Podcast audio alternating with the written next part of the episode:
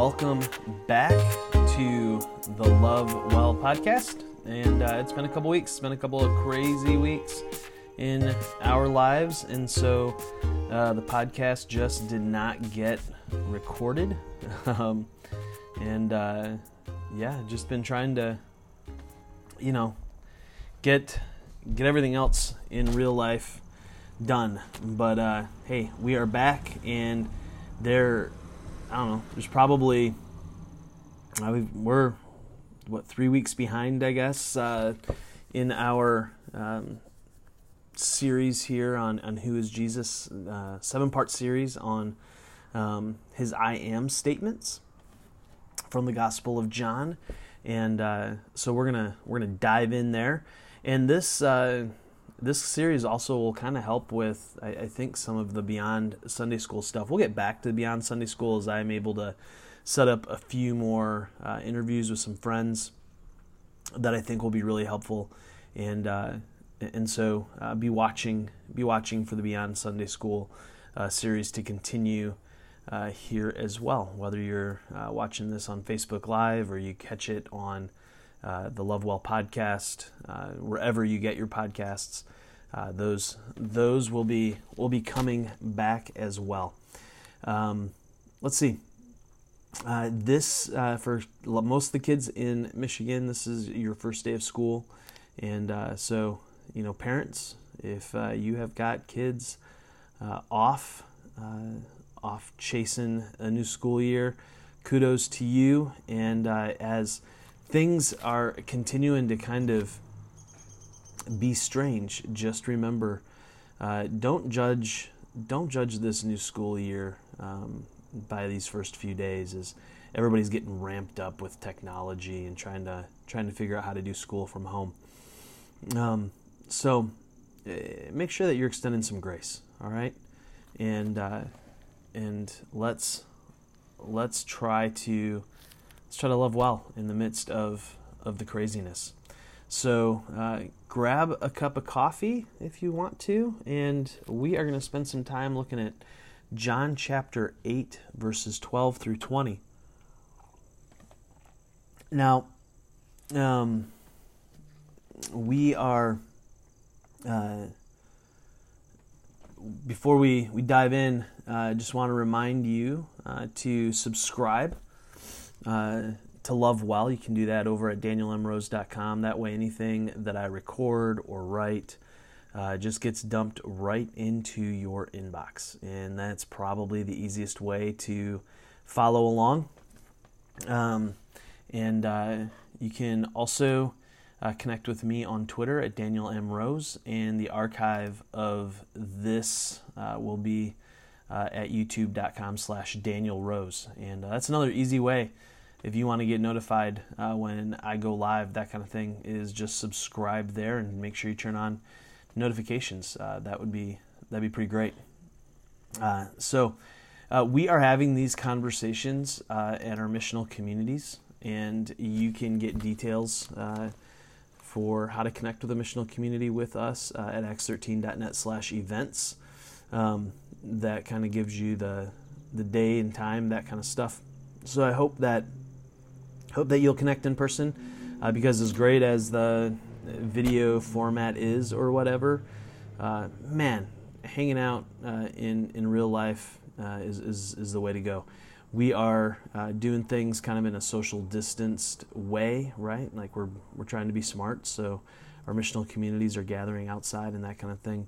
And uh, so I really, really hope that that you won't be, um, you know, you won't be afraid uh, to, to come out and be a part of be a part of those those gatherings. So uh, join us, right? Uh, we would we would really appreciate it. All right, so uh, this week, Sunday on a Monday, uh, we are back at it here uh, with the second I am statement. Uh, of of Jesus in the Gospel of John, and that's found in John chapter eight uh, verses 12 through 20. It goes like this uh, When Jesus spoke again to the people, he said, I am the light of the world. Whoever follows me will never walk in darkness, but will have the light of life. The Pharisees challenged him. Here you are appearing as your own witness. Your testimony is not valid. Jesus answered, Even if I testify on my own behalf, my testimony is valid, for I know where I came from and where I am going. But you have no idea where I come from or where I am going. You judge by human standards. I pass judgment on no one. But if I do judge, my decisions are true, because I am not alone. I stand with the Father who sent me. In your own law, it is written that the testimony of two witnesses is true. I am one who testifies for myself. My other witness is the Father who sent me. Then they asked him, Where is your Father? You do not know me or my Father, Jesus replied. If you knew me, you would know my Father also. He spoke these words while teaching in the temple courts near the place where the offerings were put. Yet no one seized him, because his hour had not yet come. All right, so what do we do with this? Well, uh, the first thing we have to we have to deal with uh, a couple things, a couple things in the text, right?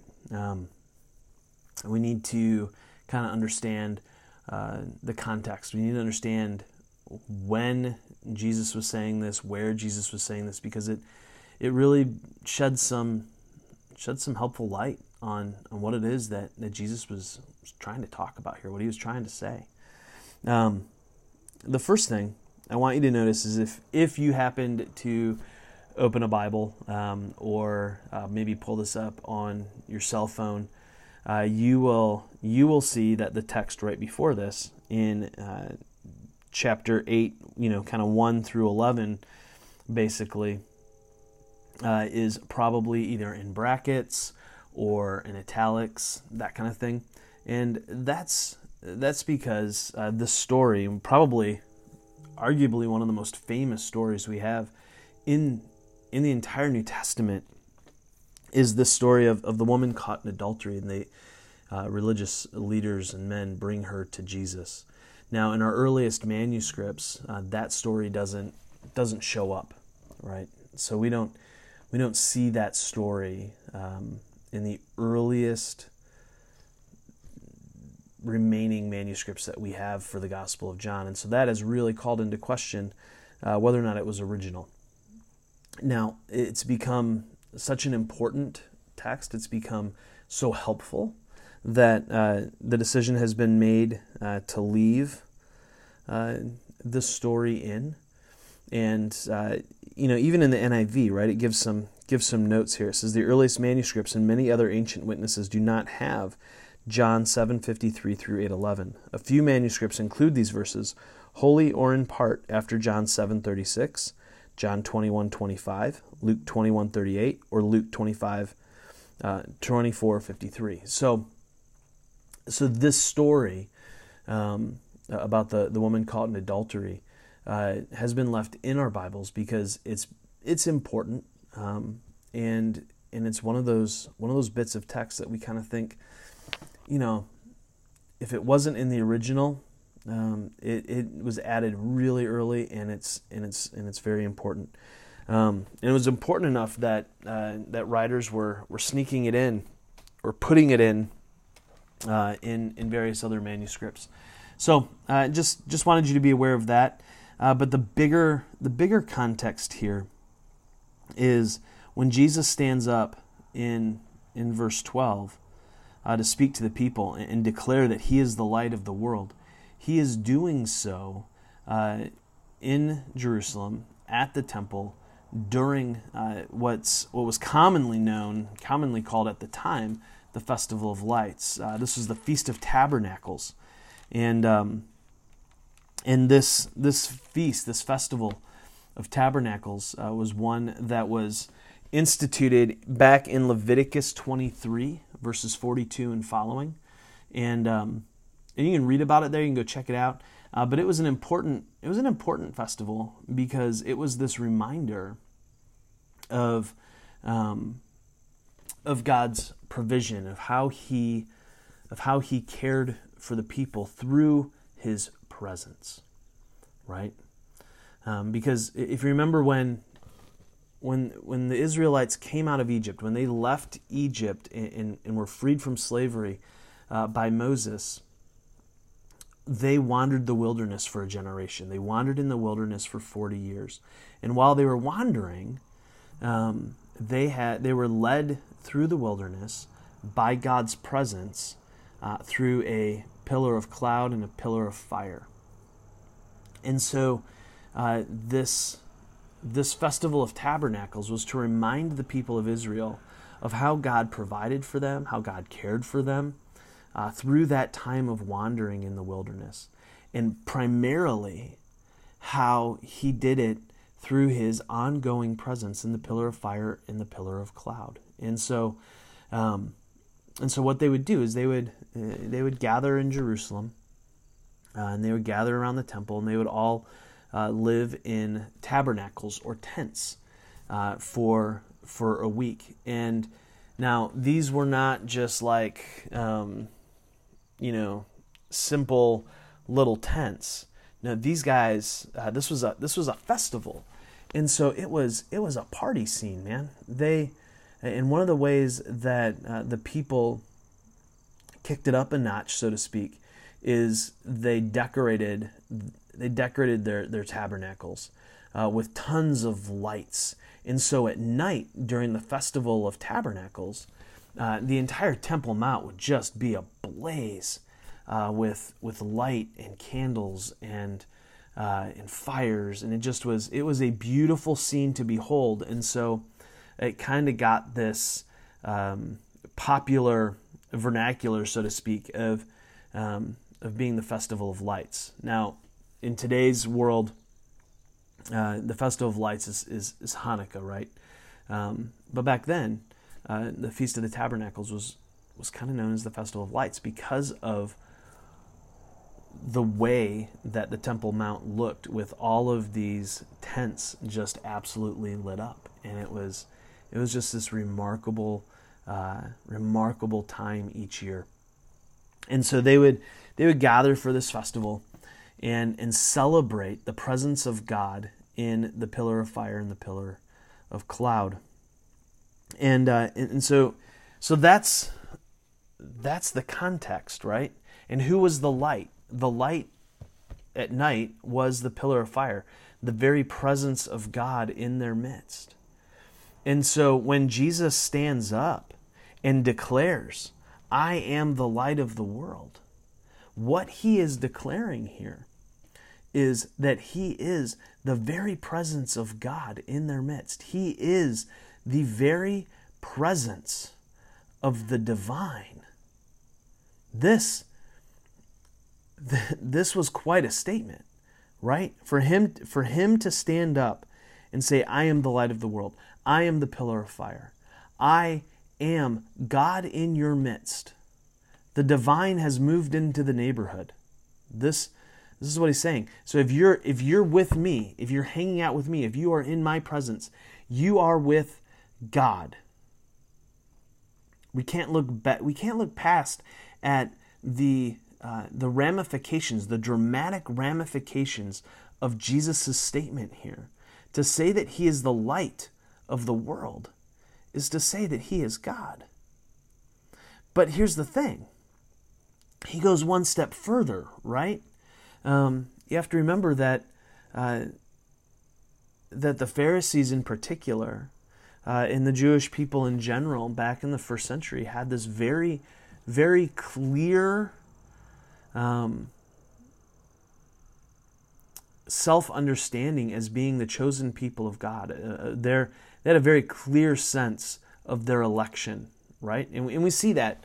We see, and rightfully so, we see that back in, in the Old Testament, um, where where you know the Bible says that you know God chose the people of Israel from among all of the other nations, and He didn't choose them because they were the biggest and the strongest, but He chose them because they were the smallest, and He would He would uh, be glorified through them, right? and so, in a very real sense, uh, what happened is over time, as as the people of Israel were more and more oppressed, as the people of Israel uh, were more and more uh, persecuted, and as their land was continued to be plunged into uh, into warfare and continually fought over, because it's just such an important crossroads in the Middle East, they they began to see God um, as kind of their God, their own God. That God uh, would would fight on their behalf. That God was against all of the other nations, and in particular in the first century, that God was against Rome. That God was against the enemies of Israel. This is um, something that we just we can't look past at how important uh, this kind of self-understanding of, of their election was and then so for jesus to say i am the presence of the divine i am the light of the world when he expands this out to the world he is he is blowing some categories here. He is making he is making a bigger statement than i think we realize because you know, in American Christendom, we of course think uh, our, our natural preset is that Christianity is a global religion, that Christianity is, you know, the true faith, that everyone needs to believe, and all these things. This is kind of our this is kind of our default position, um, and so for us, we we have a hard time thinking back to the idea of God being against people, of God being against our enemies. Or is it? And I think maybe that's the challenging thing here for us, right? For Jesus to stand up and say, I am the light of the world. I, I, am, I am the divine presence for the world. He is, he's, he's saying that he is God and he is for the world. He is for everyone. Kind of goes back to the whole like Joshua and Moses thing, right? Um, you know, where where Joshua, uh, you know, sees sees the angel of the Lord and says, "Are you for us? Or are you for your for our enemies?" And, and the angel of the Lord says, "I'm I'm for neither. I'm for God." Right? This is this is this is what God is up to in the world. God is reconciling the whole of the world to himself. And so Jesus says, Whoever follows me will never walk in darkness, but will have the light of life. You see, the light of the world, Jesus being the light of the world, Jesus being the divine presence for the world, means that we can't set our we can't set our hearts, we can't set our minds, we can't set ourselves against anyone. And this ties right back to so many things that we have consistently talked about in this podcast is the idea, the, the central idea that to follow Jesus is to love your neighbor as yourself and to love your enemy. Right? This is this is practically what it looks like to follow Jesus. So when we follow him, we are following him into the light as the one who is the divine presence for the world, as the one who, who shows the entire world. It's a universalized statement here of who God is. That God ultimately is found in the person of Jesus. And so when we when we walk through that, and we begin to, to try to grasp that, it challenges us in some really deep ways. Because we can't we can't be in this position where we're where we're an us against them kind of setup. And too much of too much of the Christian faith is us against them.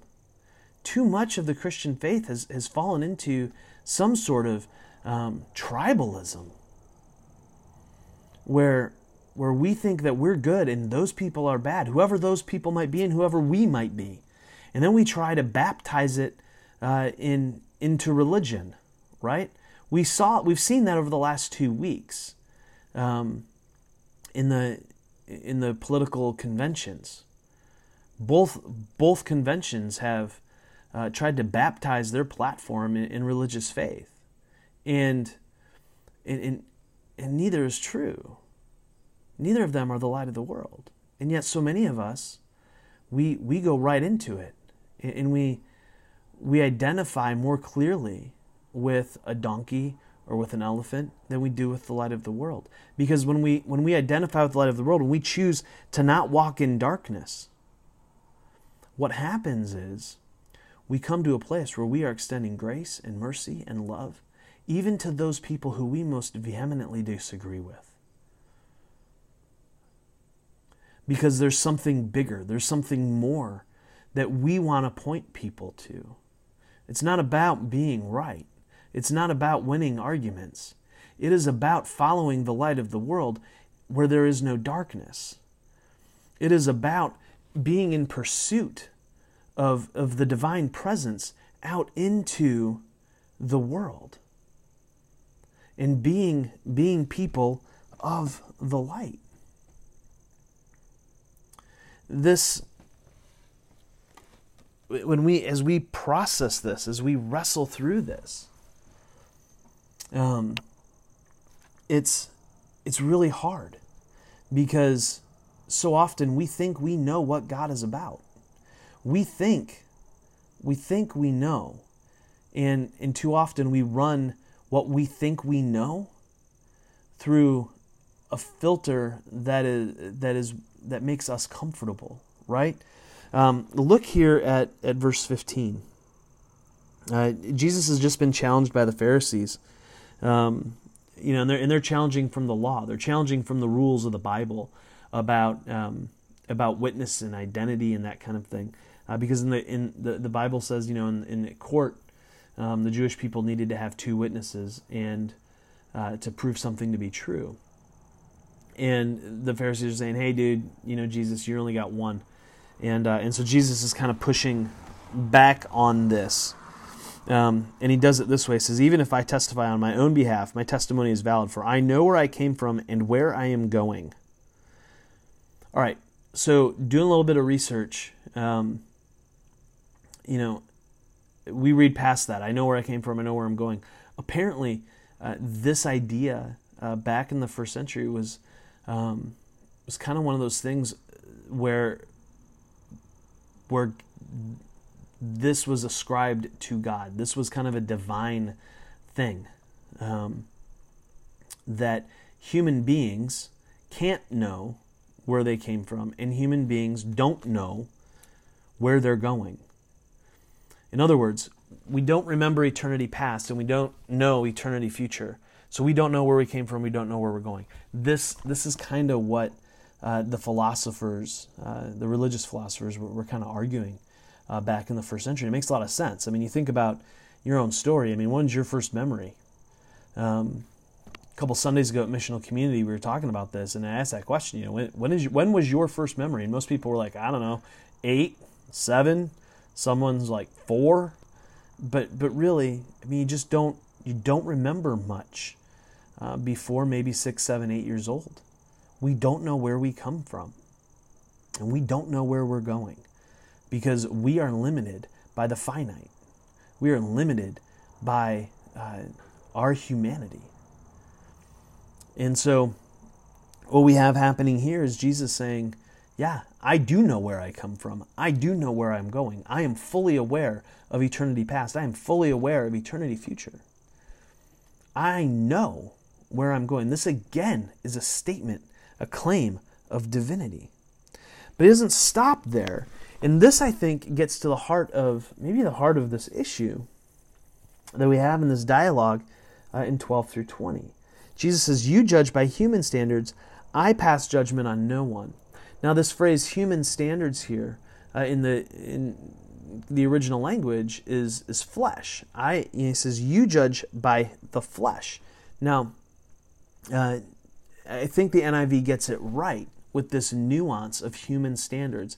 In other words, what Jesus is saying here is hey, you religious leader guys, you guys judge by what you see, you judge by the moment, you judge by human standards, you judge by the flesh.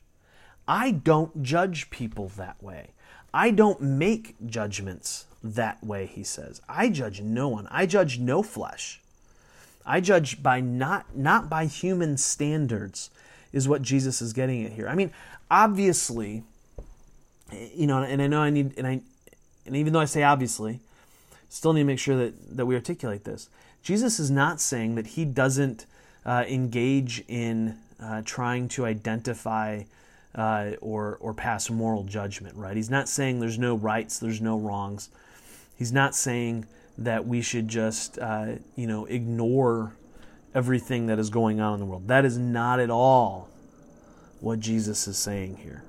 Jesus is, however, talking about judging the book by its cover, so to speak. He's talking about judging people by the flesh. He is judging, he's talking about judging people by human standards. And think about this. How you know, how many times in your life have you made judgments about somebody or some situation without having the full picture, without knowing all the details? Right?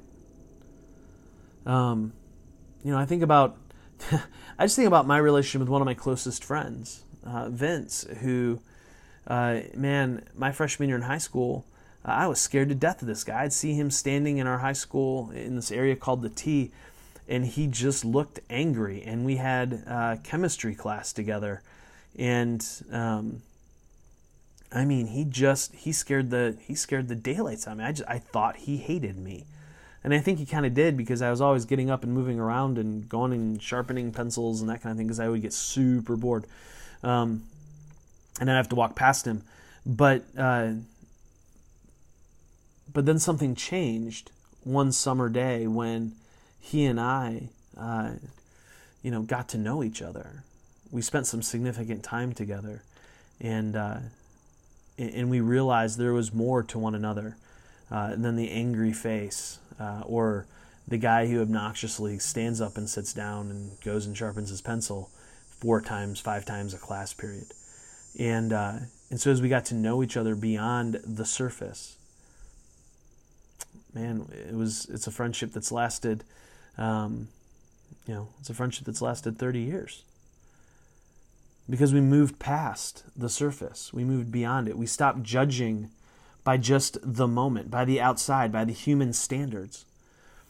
And so when we when we are intentionally trying to not judge by human standards, when we are intentionally trying to not judge by the flesh, by the outside, by the moment, we try to go deeper, we try to go beyond, we try to we try to look past the surface, then what happens is we begin to see something different we begin to see the heart. We begin to see uh, the motivations. We begin to see the context for someone's story.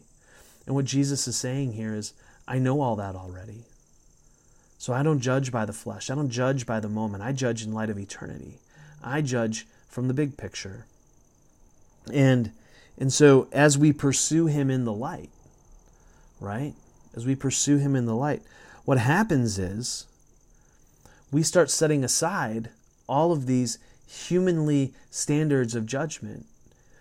And we begin, we begin to be more gracious. We begin to be more kind. We begin to be more loving because we realize there's more to the story.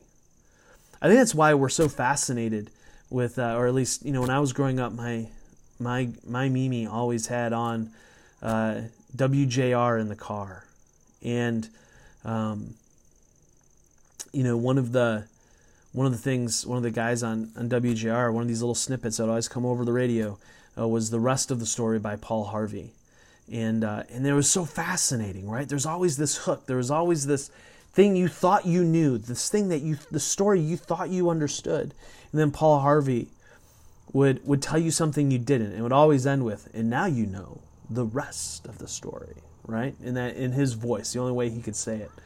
Um, and uh, and so now I'm fascinated with um, the way I heard it uh, by Mike Rowe, where he does the same thing. He tells you uh, some stories that you you sort of know. Uh, but the way he tells them, he, he tells them with this hook, and you go, oh my gosh, I had no idea. And we love that. We love that rest of the story kind of thing. And I think that's I think that's something in us, right? something in us that we are drawn to that. We're drawn to the reality that there is so much more, that all we see is the tip of the iceberg. And, and so when we start following the light, when we start pursuing the light of the world, when we start following Jesus, we begin to realize that we don't know the whole story. We don't have the full picture. We don't have the divine perspective. And so we, we follow him. And as we follow him, we become more humble because we realize that we can't judge by human standards anymore. We can't judge by just this moment. We can't judge by the flesh, by the outside appearance.